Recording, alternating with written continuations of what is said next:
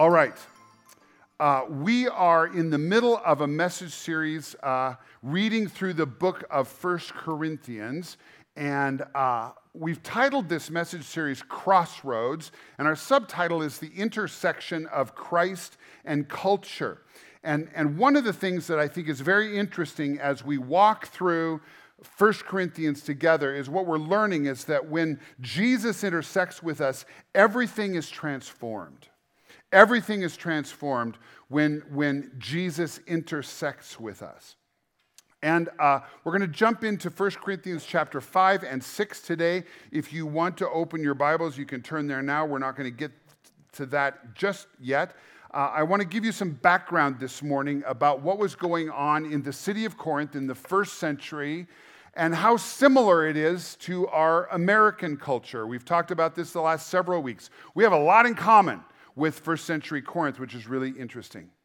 Uh, these chapters are going to address sexuality, like I mentioned earlier, and, and so uh, it, it's interesting how very highly sexualized first century Corinth was. Most of the people in Corinth literally worshiped a god by the name of Aphrodite. And uh, I've, I've got just a very modest image of Aphrodite here. But Aphrodite was the goddess of sex. And, and one of the prominent temples in the city of Corinth was a temple dedicated to the worship of sex. It was populated by temple prostitutes, and people would go there to worship Aphrodite with the temple prostitutes. And you can only imagine what that would have entailed. Uh, this week I came across a slogan. I have never heard this before, but I discovered that the Corinthians had a slogan that they were proud of Mistresses we keep for the sake of pleasure, concubines for the daily care of the body, and wives to bear us legitimate children. That was their pride, was how, how free they were with their sexuality. And when they talked about morality, they didn't have very many rules. Pretty much in Corinth, everything was permissible, and there were a few arbitrary boundaries, but for the most part, anything goes sexually in first century Corinth. Now, I don't have to tell you that we live in a culture that is also very highly sexualized. You know what I'm talking, uh, talking about. In, a, in many ways, Americans also worship at the altar of sexuality. And nobody embodies this better than Madonna. You know, and, and those of you that came up in the 80s and the 90s, you remember how Madonna would mix faith and sexuality and worship and, and just mix the two. And, and, and it's really a prophetic statement about who Americans are. Many of us have worshiped at the altar of sexuality. And like the Corinthians, we have a few slogans that, that inform our sexual choices. Ours are shorter. One of them is YOLO. How many of you know YOLO? You only live once. And the implication of YOLO is I'm going to grab it when I have an opportunity because I want to suck the marrow out of life. I want to do everything I can because I only live once. That's, that's a motto of American culture. Another motto is FOMO, which is the fear of missing out. And lots of people have made choices of what to do with their body because they just don't want to miss anything. And if my friends are doing it, I want to make sure I have similar experiences. And these are the mottos that a lot of us live by. And when it comes to morality, for a lot of Americans, we could probably even say for most Americans, what we would say is like the Corinthians, everything is permissible.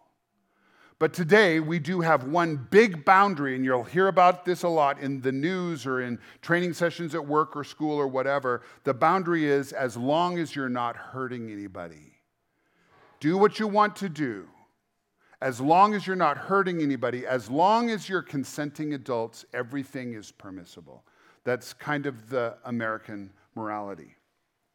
And so, this is why I say Americans have a lot in common with First Corinthian, uh, with first century Corinthians. Thank you. Thank you, Luke. You, you should just help me today. The reason I say that is because um, this topic makes me nervous. Whew. I know, I know I got this. I have really good notes. God's got this. But if you want to help me, I'll take your help anytime. Just want you to know that. I, I was thinking this morning about, a, about something that I hear people say a lot. You've probably heard people say this. If God doesn't judge America, he's going to have to apologize to Sodom and Gomorrah. Yeah, whoa. I don't like that statement. I don't like that statement because it misses God's heart. What did we sing? God, you're so good. I don't like that statement because God's heart is goodness and grace and love and forgiveness to his children whom he loves. And here's what I was thinking about as I was just meditating on that statement that I've heard so many times lately. First century Corinthians were just as sexually free as 21st century America. But God didn't send damnation on Corinth, He sent them a missionary. And He sent them the message of salvation and the message of freedom in Jesus. And I want you to, I, I want you to hang on to this today because, because we have an opportunity to connect with God no matter what has happened to us in our lives. God loves you. God loves you as a father. Even if you had a terrible father, God loves you like the father you always wished you had. And God is good. Now I've got my preach on.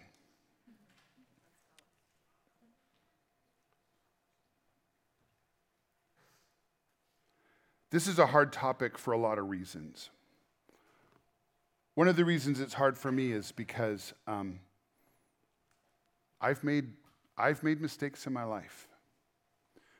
I, um, I was exposed to pornography for the first time when I was in third grade. I was having a conversation with, this, with somebody this week, and they were saying, Man, um, culture has changed so much and the availability of pornography is everywhere. And, and you know what? I was in third grade in 1970. And I just walked into a corner store and pulled a magazine off the shelf, and that was my first exposure to pornography. This has been a big temptation for lots of people since the beginning of time. The forms and the manifestations have just changed. But this is a hard topic and it's an important topic because God has lots to say about it. And there's goodness for us when we bring ourselves to God. Do you hear what I'm saying? For me, that early exposure, how old is an eight, uh, uh, uh third grader? maybe eight years old. I think it was eight or nine years old for me. That set up a lifetime of temptation and guilt and shame and struggle that as an eight year old I wasn't ready for. And if I can do anything today to help some of you find freedom like the Lord has given me freedom, that's what I want to have happen today. Okay? Because God is so good. And today, what I hope is going to happen in this room is there's going to be some people that are going to be released from shame and released from struggle. I can't promise you that you'll be released from temptation because temptation is just with us.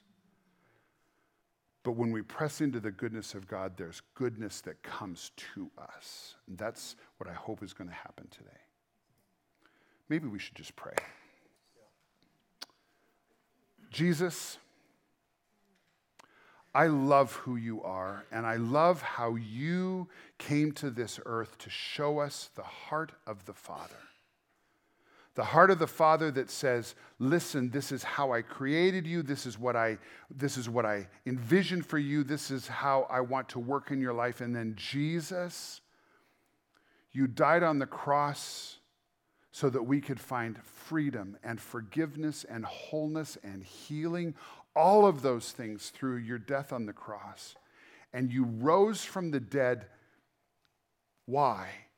Because you conquered death, hell, and the grave and the grip that the devil has on our lives. You are alive, Jesus, and you are living in us for that purpose to set us free to live in the presence of the Father who loves us so deeply. So, Jesus, do the work that you've, you've intended to do today in all of us. In Jesus' name, everybody say, so be it. Ah, you almost said amen. So be it. Okay, let's jump into 1 Corinthians. Now, if you're in, um, if you're in a connection group, uh, you're going to be you're going to be reading 1 Corinthians 5 and 6 this week, and I, I I'm not going to take the time today to to deal with a lot of stuff in in 1 Corinthians chapter 5, but we're going to be in chapter 6 today. And, uh, and, and, I just made some choices about what I wanted to talk about today. And, and there's a couple of stuff, couple of passages in chapter six that I want to share with you today and unpack. So 1 Corinthians chapter six, uh, I want to start reading at verse 9. Okay, what are we hanging on to today? God's good. Okay, hang on to that because we're going to start reading in verse 9, and this is tough stuff. Okay, here we go. Paul says to the Christians in Corinth, he says, Do you not know that the, the unrighteous will not inherit the kingdom of God? Do not be deceived. Neither the sexually immoral, nor idolaters, nor adulterers, nor homosexuals, nor thieves, nor the greedy, nor the habitually drunk, nor verbal abusers, nor swindlers will inherit the kingdom of God. Now, chapters five and six are primarily about sexual immorality, and we're going to get to that in a little bit. But did you notice that this list is really broad? okay? He's lumping a whole bunch of people all together and he's saying if you engage in these behaviors, what's the outcome? You're not going to inherit the kingdom of God, okay? That's a, that's a, a, a sobering warning. But here's what I want you to know as you just look at that list up on the screen. These descriptions are given to people who engage in unrighteous behavior. Everybody say the word behavior behavior. You might look at that list and say, man, those are a bunch of identities. Those are how people identify. Paul is using this list to describe people's behaviors, and that's so important because Paul has really good news for us in the very next verse. Let's go to the next verse. What he says is this Such were some of you. I remember when I read this verse for the first time as a young man, and I was struggling with temptation and I was struggling with identity and who am I and how did God create me? And I'm so frustrated with a whole lot of things in my life, and, and I had failed and I, I had. I, had sinned and I, and I felt like God was really angry at me. And I came across this verse and, and those five words just arrested me. Such were some of you. In other words, this is in your past. If you've come to Jesus, you have a brand new identity. And then Paul tells us what the identity is it's up here. But you were washed, but you were sanctified, but you were justified in the name of the Lord Jesus Christ and in the Spirit of your God. You see, when you come to Jesus, He completely transforms your identity. Why is this important? Because if we adopt the wrong identity into our lives, if we believe the wrong things about ourselves, we are going to act out what we believe that we are. And what Paul is saying to us is all of that stuff you used to do is in your past, and now God has given you the identity of washed, sanctified, and justified. This is good news. Let me just unpack this for you, just briefly. And, and, and this is stuff you probably already know, but let me just help you picture this a little bit. What does the word washed mean? Well, it's like taking a shower or, or bathing your dog. We have a little dachshund, his name is Sammy. And for about two weeks, every time we cuddle with Sammy, any of the three of us say, Wow, you smell really bad.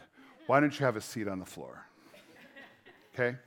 But, but when mom gets hold of that little Sammy and she puts him in the sink and she lathers him up and she blows him dry and his hair is all white and fluffy and beautiful, man, I just want to hold him and smell him because he's so, it, it's just good to be with him, right? When you come to Jesus, friends, he washes you. And all of that stinky stuff, all of that past stuff, guilt, shame, whatever it is that makes you feel like you smell bad. You know what it, you know how you have you have you ever just looked at somebody and say, I feel like I smell bad. Yeah. Okay? Okay. Like like do you ever feel that way inside? Okay, I just feel like I smell bad. Okay? When you come to Jesus, he gives you the best shower you've ever had in your life. You're washed. Now the word sanctified is a is a really really big churchy word that nobody uses in their normal English language. Sanctified is a churchy word that means you've been made holy. You've been made holy. The word holy means set apart. How many of you have, have stuff in your home that you set apart just for special occasions? Okay, I'm thinking about Chris's great grandmother's china she was in the right place at the right time to get her great grandmother's china. Okay? It stays in a cabinet locked away. We use it on Thanksgiving or Christmas or special guests. And then we have everyday dishes. Okay? Holy means you're set aside for what special purpose? For God's purpose. Holiness is not something that you achieve or that you earn. Do you see in this verse what it says? It says, You were sanctified, you were made holy. It's, it's something Jesus does for you. Bam. When you come to Jesus and he washes you, he also makes you holy. It's, it's your identity. Okay? Will you look at me right in the eye and say, I am holy? Okay, some of you had a hard time saying that, right? because you still believe you have the identity of the previous verse of all that stuff, all that unrighteous stuff. Listen, when you come to Jesus, he washes you and then he makes you holy. And then the last word, justified. Uh, the Bible college definition of justified is just as if I'd never sinned. Is that awesome? So, not only does he clean you up, and not only does he set you apart for himself, but he, he is so good at what he does that your new identity is completely, completely innocent. Have you ever held a baby in your, your arms and looked at this baby and you've said, wow, this baby has so much potential. This baby has not yet told a lie. This baby has not yet lost its temper. I'm talking about really little babies here, okay? This baby hasn't done any, it hasn't played in the mud or scraped its knees. There's no scars. There's no evidence of trauma in this. This, okay, this, this is what justified is. When you come to Jesus, Jesus used the term born again, okay? You get a whole new life, a whole new do over, and it happens because Jesus changes your identity. He just completely reverses your direction. Anybody else think this is good news? I think this is great news. You are washed, you are sanctified, you are justified in the name of the Lord Jesus Christ and the Spirit of our God. Here's what I want you to know. This is so important. Somebody asked me this week uh, uh, about this. What's the difference between a sinner and a Christian? Because the reality is, Christians fall into sin, right? So, what's the difference between those two things? If you need to study this a little more, you might want to just write this on your note cards if you're taking notes or, or, or just file this in your brain. The best thing to read about this is the New Testament book of First John. First John makes a distinction between people who practice sin and people who stumble into sin. And he says that if you stumble into sin, you can come to Jesus and you confess your sin, and he is faithful and just to forgive you of your sin and cleanse you from all unrighteousness. And then, and then John says, So don't sin. Because if you practice sin, it means you don't love your Father. You don't love God. So don't sin. But if you do sin, we have an advocate in Jesus, and he will argue your case before the Father. So First John is really cool because it's this challenge, it's this, this, this push and pull of don't sin, but if you do sin, there's forgiveness for you. Don't practice sin because what happens if you practice something?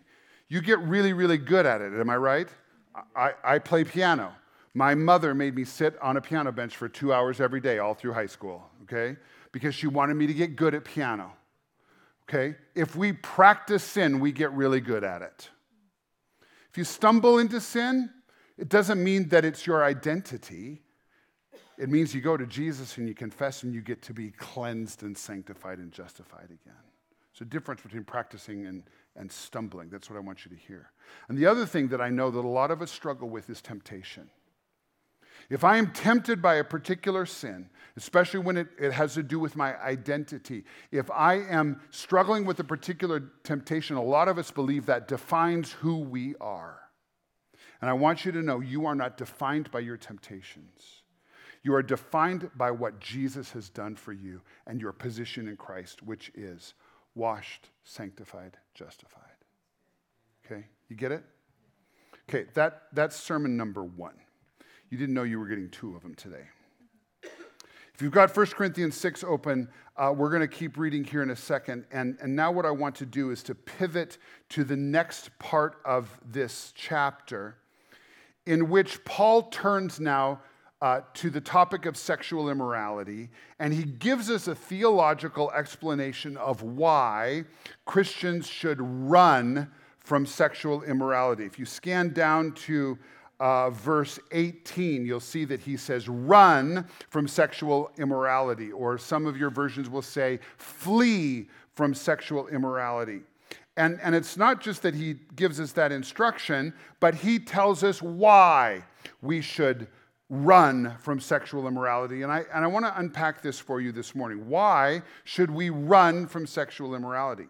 I grew up in a, in a, in a church environment where preachers would warn us about the terrors of hell and how if you did something bad, you were going to go straight to hell. In fact, um, I, have I've performed this little uh, impersonation a couple of times, but it's been a while, so indulge me here.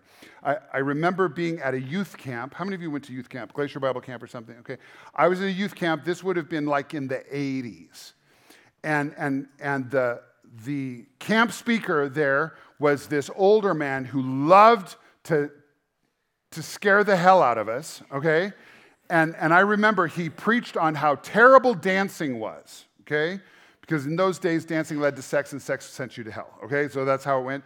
And, and, and he, was, he was just telling these stories about people that went to their prom. And, and his recurring line was, It was her last dance, and she went home in a body bag. And, and that, that, that was it. It was her last dance, and she went home in a body bag because something terrible happened because she went dancing, okay? Um, when I was in Bible school, we, we, we kind of realized how ridiculous some of this theology was, and we turned it on its head. And we used to say, we're not allowed to have premarital sex because it'll lead to dancing. okay, so, so did, I, I'm just sharing this with you because we used to talk about how terrible sexual immorality was because it's going to send you to hell. This is not Paul's tack. More recently, I, I, know that, that some people, especially working with teenagers, will, will warn teenagers about the dangers of premarital sex because you're going to get a uh, sexually transmitted infection, an STI, and your penis is going to fall off. Okay? And, and, and again, it's scaring you into not doing this stuff. Okay? Right? This is not what Paul does. Paul gives us, and, and I think this is incredible, Paul gives us a theology of our bodies. And we're going to read this together, and then I'm going to unpack it for you. Theology of your bodies. Now, here's why theology matters. I want you to understand this. We talk about theology a lot. When Kelly teaches, she talks a lot about theology. This is why. Theology is what you believe about God and what He's done in the world. And what you believe determines how you live. And so if you believe things that are not correct or not true about your body, you are going to do things with your body that are going to lead to destruction. So you need to know what is true about your body. And Paul lays it out for us. This is how God created you. And I think this is really incredible. Okay? So here, here's Paul's big idea, and you'll see this as we read the, read the, the passage. But this is what I want you to know about your body. You are incredibly valuable to God. This is why there's a problem with sexual immorality is because you are incredibly valuable to God. Let me put it a little more explicitly. Your body is incredibly valuable to God. From the very first book of the Bible, this is what we read God created human beings in his own image. God created human beings in his own image. The second part of that verse that's not on the screen says, Male and female, he created them. We are created, including our gender, we are created in the image of God. You bear the stamp of God on your spirit as well as on your body. And you are incredibly valuable to God because you are created in his image. Does that make sense? So now I want to pick up reading in verse 12 of chapter 6. And you're going to see here in this passage that we're going to read uh, three key words. You're going to see the word body, you're going to see the word sexual immorality, which in the Greek language is the word porneia. It's where we get our English word pornography. But porneia literally means sexual immorality, which in, in Paul's culture, in first century, in biblical culture, what that means is any kind of sexual behavior outside of a marriage relationship between a man and a woman. It's called porneia. Our English translations just call it sexual immorality. Okay? So you're going to see body, you're going to see sexual immorality. The third key word is the word harlot or prostitute. It's the Greek word porne. So, porne could be anybody that you indulge in a sexual relationship with outside of marriage, okay? Porne, porneia, an adulterer, that was in the earlier verse we read, that word is porno, okay? So they're all related, and it talks about any kind of sexual expression outside of marriage between a man and a woman. Does that make sense? Okay? So now let, us just read this together and then, and then we'll break it down. Starting at verse 12. Paul is, again, talking to these people that live in Corinth, and he says, You say, I am allowed to do anything, but not everything is good for you. And even though I am allowed to do anything, I must not become a slave to anything. Anybody in this room ever become a slave to something that you thought was a good idea at the beginning and then you found out you couldn't quit? Okay, I mean, we could talk about a lot of things, but he's talking about sex specifically. You say, Corinthians, food was made for the stomach and the stomach for food. And this is true, but someday God will do away with both of them. Now, the next verse is where we pick this up. But you cannot say that our bodies were made for porneia. You can't say that our bodies were made for sexual immorality. They were made for the Lord. And look at this. If you, if you have a physical Bible, I would underline this. And the Lord cares about our bodies.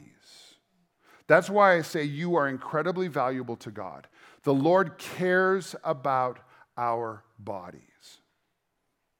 And God will raise us from the dead by his power, just as he raised our Lord from the dead. The reason he throws that in there is because one of the things that the Corinthians were struggling with was this false teaching that had come into Christian circles in the first, te- in the first century that taught that everything about the body was evil and that God only cared about our spirits. And so, what the Corinthians were doing is they, they said, I can do anything with my body as long as I'm nurturing my spiritual my spiritual relationship with God, okay? And he's saying, listen, your bodies are going to go to heaven with you someday, at the rapture, all that kind of stuff. I don't have time to go into that today, but that's why that's there. Verse 15 Don't you realize that your bodies are actually part of Christ? Should a man take his body, which is part of Christ, and join it to a porne, a prostitute, or anybody else? Never. And don't you realize that if a man joins himself to a porne, he becomes one body with her? For the scriptures say the two are united into one. But the person who is joined to the Lord is one spirit with him. And here's where he says, Now run from sexual immorality.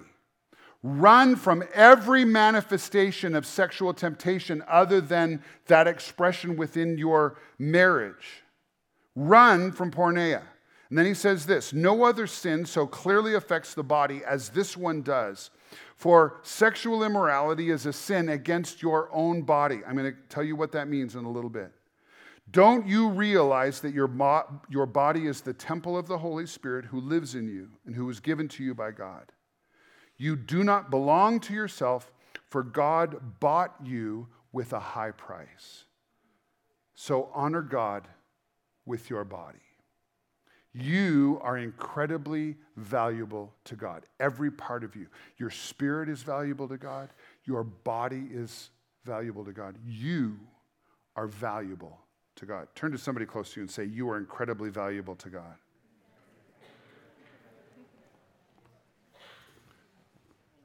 Okay, now let's talk about three theological statements about your body. Three theological statements about your body from this passage we just read. The first one is this Your body is joined to the Lord. Your body is joined to the Lord. What that word joined means, it's a marriage word, okay? When Jesus was teaching on marriage in Matthew chapter 19, he said this, quoting Genesis. He said, For this reason, a man shall leave his father and his mother and be joined to his wife and the two will become one flesh.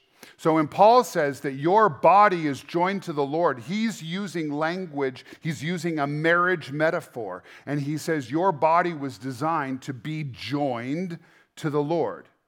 And it's not just a spiritual thing. In marriage, when, when I married Chris, we, we, we join together. One flesh refers to a spiritual joining. It's talking about a, a joining of purpose and life mission. It, it has lots of ramifications, but there's also a physical component to it. We are joined together physically as well as spiritually, emotionally, and all the rest of it. It's true of your relationship with God, too. Your body is joined to the Lord.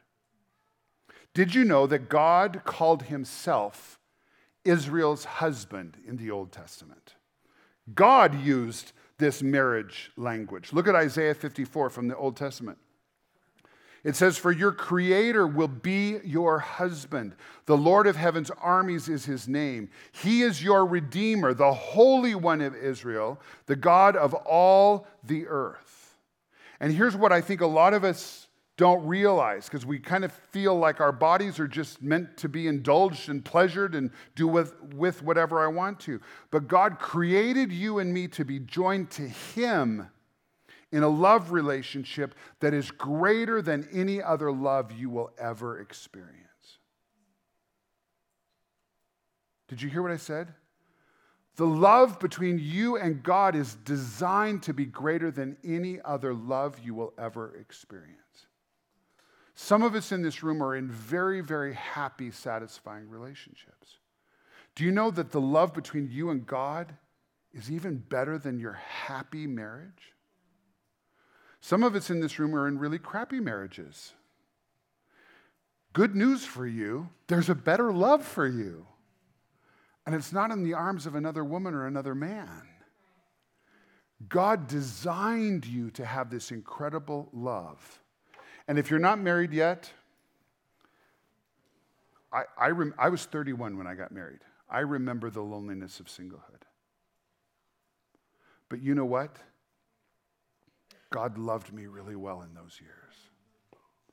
And if you're waiting, I want you to know the wait is worth it because you can press into this relationship with God that is better than any relationship you will ever have with a human being. So in verse 15, we read it already. Paul says, Don't you realize your bodies are actually parts of Christ? Some of your, some of your translations might say members of Christ. Again, that's a, that's a marriage term. Should a man take his body, which is a part or a member of Christ, and join it to a prostitute? Never. Why? Well, because if we are joined to the Lord in, in in a marriage kind of relationship, do you know what unfaithfulness does to God's heart? God experiences profound grief. And, and later on, again, I, would encourage you to do a little reading on your own. In the Old Testament book of Hosea, chapter 2, God describes how he married the nation Israel and how they cheated on him. And if you read that chapter, you're seeing that his grief goes through all the cycles of grief. It starts with anger. He is so angry at Israel for abandoning him. And then there's some denial, and, and then, and then he's, he, he, he determines to reconcile with her and do whatever it takes to. Listen, God grieves. God grieves when you and I cheat on him with our bodies. Now, if you have any relationship with God at all, this should move you emotionally to say, I don't want to break God's heart. Because God's been so good to me. Why would I intentionally inflict pain on him when he's been so good to me? Your body is joined to the Lord, and you are incredibly valuable to him. Am I making you think a little bit? It's kind of cool, right? Here's the second theological statement. Second theolo- theological statement Paul makes is this Your body is a temple of the Holy Spirit. Now, last week when we were in uh, 1 Corinthians chapter 3, it said, All of you together are the temple of the Holy Spirit. It was talking about the church, it was talking about all of us together. God's presence de- dwells with us together. Now, in this chapter, he's talking to individuals, and he says, Your body is a temple of the Holy Spirit. Uh, look at verse 19. Paul says, Don't you realize that your body is a temple of the Holy Spirit who lives in you and was given to you by God? And, and, and, and here's what he's envisioning. In, in Paul's day, there was still a temple in Jerusalem. When Jesus walked the earth, he spent time in the temple, and it was this huge structure in which the Jews believed that God's physical presence dwelled. And, and when you went into this temple, there were all these, all these different parts of the temple. There was a courtyard, and then you went inside, and then on the very inner part of it, there was a veil that was like six feet thick, all right? And behind the veil was where God's physical presence dwelt. God's presence rested in that temple.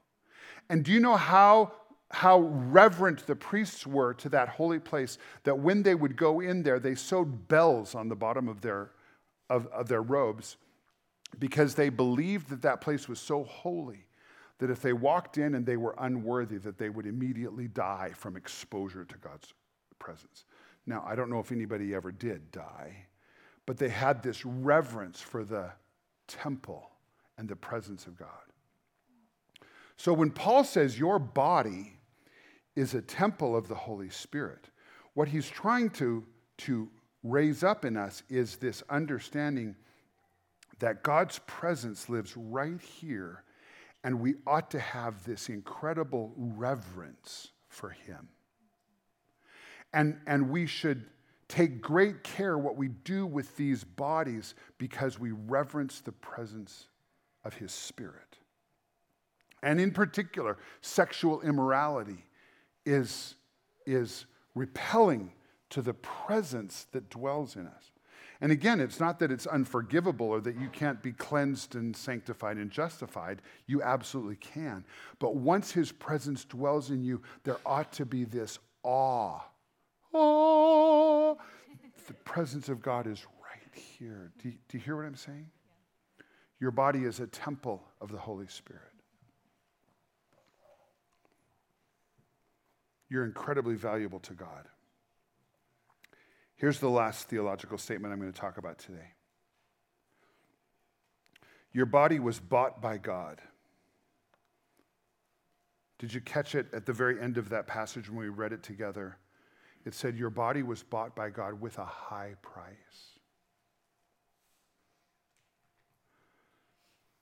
Eugene Peterson uh, wrote the Message Bible. And this is how he put verse 20. He said, The physical part of you is not some piece of property belonging to the spiritual part of you. God owns the whole works. Isn't that interesting? Now, when I was studying this, I struggled a little, with, a little bit because this idea that God bought you with a high price, this is actually slavery language. Slavery was very common in first century Corinth. People understood the concept of slavery. For us, that's repellent. And, and we all say, I, I, I don't want to be a slave to anybody, right? I, I, that, I, I, I don't, why, why should I be a slave to God? But the reality is, Jesus already knows that we're slaves to sin. Did you know you're a slave to something? And the beautiful, beautiful part is that, that Jesus draws us in and he says, I, I want you to come to me. Bob Dylan, do you remember? Some of you are old enough to remember Bob Dylan. He said, You got to serve somebody, okay? And it might, be the, it might be the devil or it might be the Lord, but you got to serve somebody. Bob Dylan, what, what, was that in the 60s or 70s? Anybody remember? I mean, whenever that was, Bob Dylan, this, this greasy rocker, this rock and roller, he knew that everybody served somebody. And God bought you with a high price. Why? Because he wants you to be his instead of the devil's. This is how Peter put it in 1 Peter chapter 1. He said, You know that God paid a ransom to save you from the empty life you inherited from your ancestors. And it wasn't paid with mere gold or silver, which lose their value. It's the precious blood of Christ, the sinless, spotless Lamb of God. That's a high price. He bought your bodies with his own body. But then this is what's incredible. Jesus said in John 15, I don't call you slaves any longer, but I call you my friends. So being a slave to God is really good because you get to be best buddies with him. And like I, I've said several times today, God the Father calls us sons and daughters. So in, even though he paid this price for you and me, a slave price, then he brings us into this family and we become his friends and his sons and daughters. We're no longer slaves, we're in this incredibly honoring relationship. It's, in, it's, it's incredible. And this is why Paul says, You are incredibly valuable to God.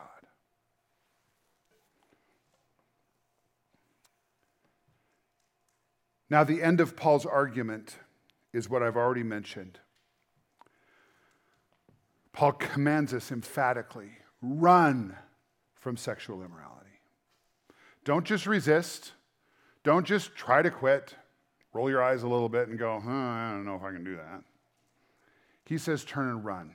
He's really using language that echoes the story of Joseph in the book of Genesis. Do you remember this story? Joseph was a servant in the, in the Pharaoh's household actually in one of Pharaoh's servants, Potiphar. Potiphar's wife wanted to sleep with Joseph.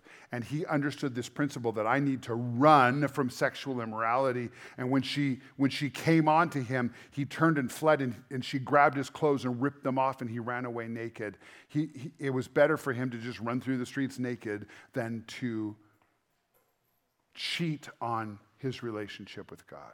Paul uses that same language and says, run from it. Flee from it. Don't entertain it. Don't, don't tiptoe around it. And, and he says the reason why is that sexual immorality doesn't just affect God, but it affects you differently than any other sin. If you've ever wondered what that means, this is what I think it means. When you engage in sexual immorality, you remove your body from the ownership of God and you give it to somebody else. And that affects you because all of a sudden you experience separation from God. It happens like this. Now, if you have ever sinned sexually in any way, you know what I'm talking about, don't you? Because immediately shame comes in and guilt, and you feel dirty. And the last thing you want to do is go talk to God about it, right? And so it becomes this, it becomes almost an addictive cycle. Well, in a lot of ways, it is an addictive cycle because the shame makes you want to just do it more because you figure, well, I've already done it. I might as well just keep going. And I don't want to talk to God about it because I feel shame. And so I'm just going to keep going and keep going and keep going. It's so detrimental to us as well as breaking God's heart. Why? Because it's broken the relationship that we have with God. It's not about your body parts falling off and getting a terrible disease, although that's awful. I wouldn't wish that on any of you. The deeper question is this will affect your relationship with God in ways that you sometimes can't imagine when you have a desire or a temptation or opportunity and you think YOLO. think again because you are incredibly valuable to God and He just wants to have a relationship with you. Don't compromise that. Do you know how crazy He is about you? He loves you more than you can even imagine. And this is how I want to end. Musicians, why don't you come?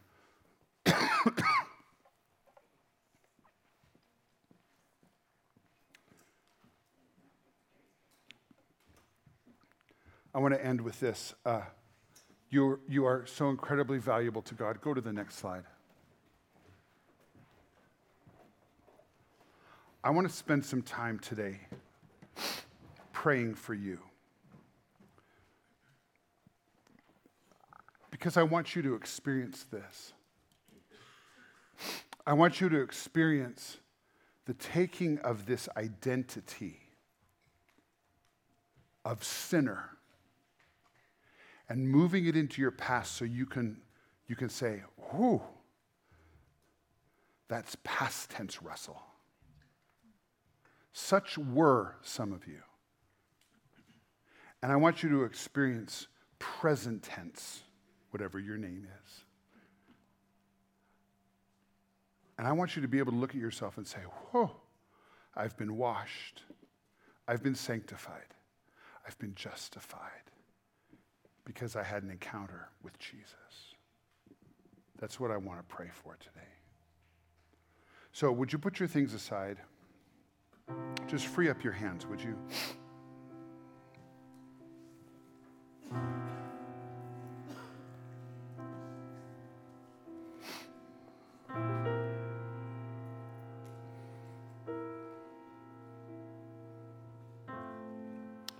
Would you, would you close your eyes and uh, and what I'd like you to do is, uh, I want you to give everybody in the room their own privacy, okay? Because we're just to we're just to do some business with God, and I don't want anybody in the room to feel like anybody else is looking, okay?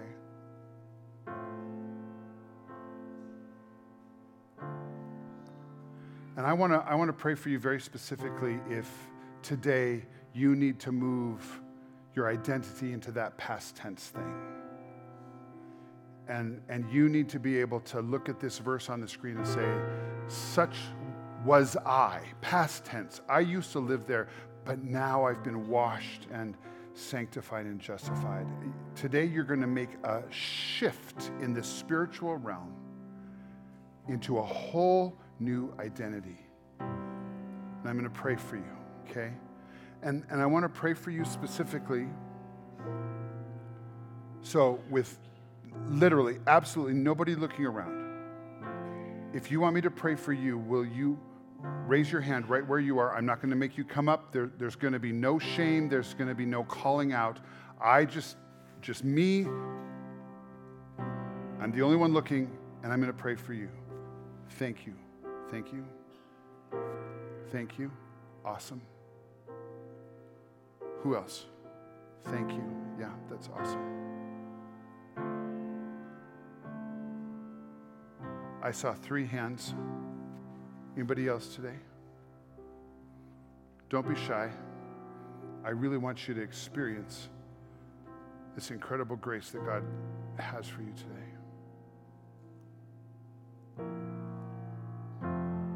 Thank you. Awesome. Thank you for that.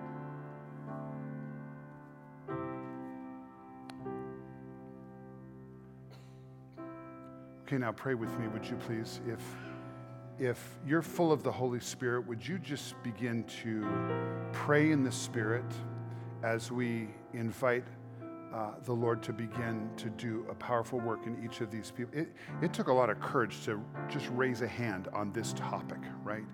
So, would you begin to pray in the Spirit? And, and I'm going to pray, and uh, let's see what Jesus does today. Jesus, today I want to start by just saying thank you for purchasing us, purchasing these bodies with, with your own blood and, and going to the cross and being willing to die so that we could be reconnected to God in the most profound way. Jesus, those of us that have raised our hands today, we're just saying, I, I need to move from an identity of sinner and an identity of, of failure. I need to move into this identity of I've, I've been washed and sanctified and justified. So, right now, as I'm praying, Jesus, I want to pray that you will begin to give us this incredible shower. Every person that raised a hand today, Lord, will you begin the washing process? Will you just begin scrubbing away the stains? Will you begin to heal the scars? Because for a lot of us, Lord, we're bearing the scars of, of choices we've made. And we have regret and we have shame and we, and, and we just feel like we smell bad. I mean, that's the truth. So, Jesus, will you scrub us completely clean? It's what you do. The scriptures say that you take our sins and you remove them from us as far as the east is from the west. You just take them away. Other places in the scripture it says you bury our sins in the deepest sea. Another scripture says you don't remember our sins anymore. That's how complete the cleansing is. And I'm praying that, Lord, for these four people, five people maybe, who raise their hands today, Lord, for an incredible cleansing, an incredible washing, so that all of that old junk will be gone. And then, Jesus, right now, we just say yes to your sanctification. We're no longer sinners, we are holy. We're standing with our heads held high because you made us holy. And we are justified. We're born again. This is a brand new beginning. I don't have to. I, I, I don't have to feel like I'm walking in this old pattern anymore. You've changed me into a brand new person. Thank you, Jesus. Thank you, Jesus.